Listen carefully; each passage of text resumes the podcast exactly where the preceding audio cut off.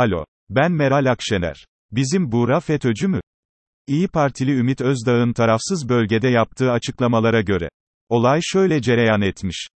Ümit Özdağ, Meral Akşener'e demiş ki, Buğra Kavuncu FETÖ'cüdür. Meral Akşener, Ümit Özdağ'a şu karşılığı vermiş.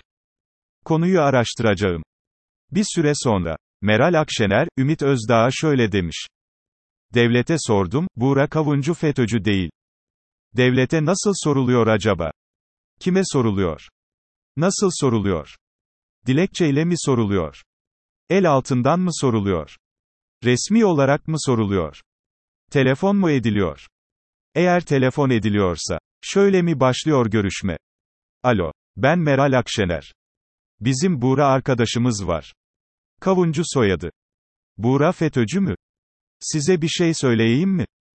Ümit Özdağ'ın tarafsız bölgeye çıkmasının ardından zihnimi en çok kurcalayan soru şu. Gerçekten devlete soruldu ve gerçekten devlet de FETÖ'cü değil dedi mi?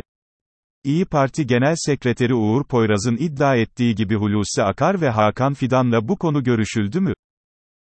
Bu sorunun yanıtı nasıl ortaya çıkar? Tam olarak bilemiyorum. Ama bildiğim bir şey var. Ben tam bir haftadır şu soru bir yanıt bulsun diye bekliyorum. İyi ki Ekrem Başkan katılmamış o toplantıya. Bir korona toplantısı yapılmıştı İstanbul'da. Geniş kapsamlı. Bakan Koca'nın da katıldığı, Ekrem İmamoğlu, o toplantıya davet edilmemişti. Ve kıyamet kopmuştu. Ben de yazdım. Nasıl davet edilmez diye. İmamoğlu'nun korona olduğu ortaya çıkınca. İster misiniz İstanbul valisi, iyi ki çağırmamışız kendisini, yoksa hepimiz korona olacaktık diye bir demeç versin. Şaka bir yana. Çok geçmiş olsun diyorum İmamoğlu'na. Fransız mallarını boykot mu dediniz? Bir ülkeye kızıldığında akla ilk ve son gelenin o ülkenin mallarının boykot edilmesi olması ne hazin. Niye daha yaratıcı, daha etkileyici, daha zeka dolu, daha akılcı, daha sonuç alıcı, daha şaşırtıcı yollar akla gelmiyor, anlamış değilim. Mesela Fransız toplumuna Macron'un yapıp ettiklerinin sıradan bir Müslümanda nasıl bir etki uyandırdığını anlatmayı deneyebilirsin. Mesela Fransız toplumundan kendi haklı duruşuna destekçiler bulmaya çalışabilirsin. Mesela Macron'un oluşturduğu İslam karşıtı havayı, vicdani bir yaklaşımla Fransa içinde dağıtacak çıkışlar yapabilirsin. Fransız mallarını boykot ediyoruz demek. Hem işin kolayına kaçmaktır, hem de Macron'u zerre kadar ırgalamaz. Onun yerine Macron'u afallatacak daha akılcı yollar denenmeli. Size bir sır vereyim mi? Millet İttifakı'nın adayı kim olacak diye kadim bir konumuz var. Konu ne zaman açılsa, hemen herkes bir çırpıda Gül, Babacan, İmamoğlu, Yavaş, İnce, Akşener, Kesici gibi isimleri sıralayıveriyor. İşittiğime göre, Millet İttifakı'nın adayı, bütün bu isimlerin dışında bir isim olabilirmiş. Kimseye söylemeyin ve benden duymuş olmayın ama o isim. Haşim Kılıç imiş. Sağda solda sürekli bu isim fısıldanmaya başlanmış durumda. İsim fısıldandıktan sonra da şunlar söyleniyor. Adı üzerinde ittifakın tüm parçaları anlaşabilirler, geçiş dönemi cumhurbaşkanı olabilir, siyasi angajmanının olmaması avantaj, Sezer gibi anayasa mahkemesinden gelmesi önemli. Sonunda top dönüp dolaşıp Haşim Kılıç'a gelirse. İlk sen yazmıştın dersiniz artık.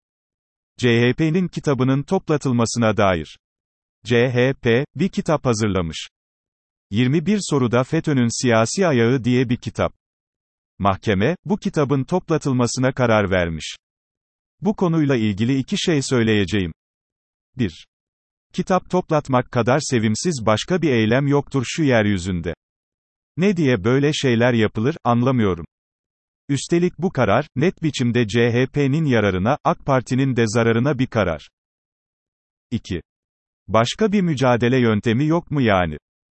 E sen de çık, 21 soruda FETÖ'nün siyasi ayağı diye bir kitap yaz. Kendi bakış açınla olayı analiz et.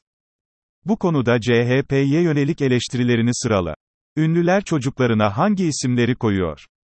Savaş Özbey'in Kelebek'teki köşesinden öğrendiğime göre, ünlülerimizin son dönemde çocuklarına verdikleri isimler şunlarmış. Kayla, Maya, Sasha Mia, Lila, Elia, Ares, Arya, Lalin.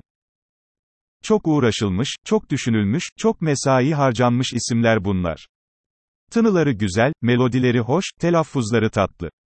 Fakat şöyle bir sorun var.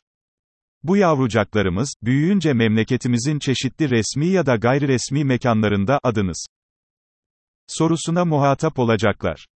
Ve kaçınılmaz olarak şuna maruz kalacaklar. Soru. Adınız nedir?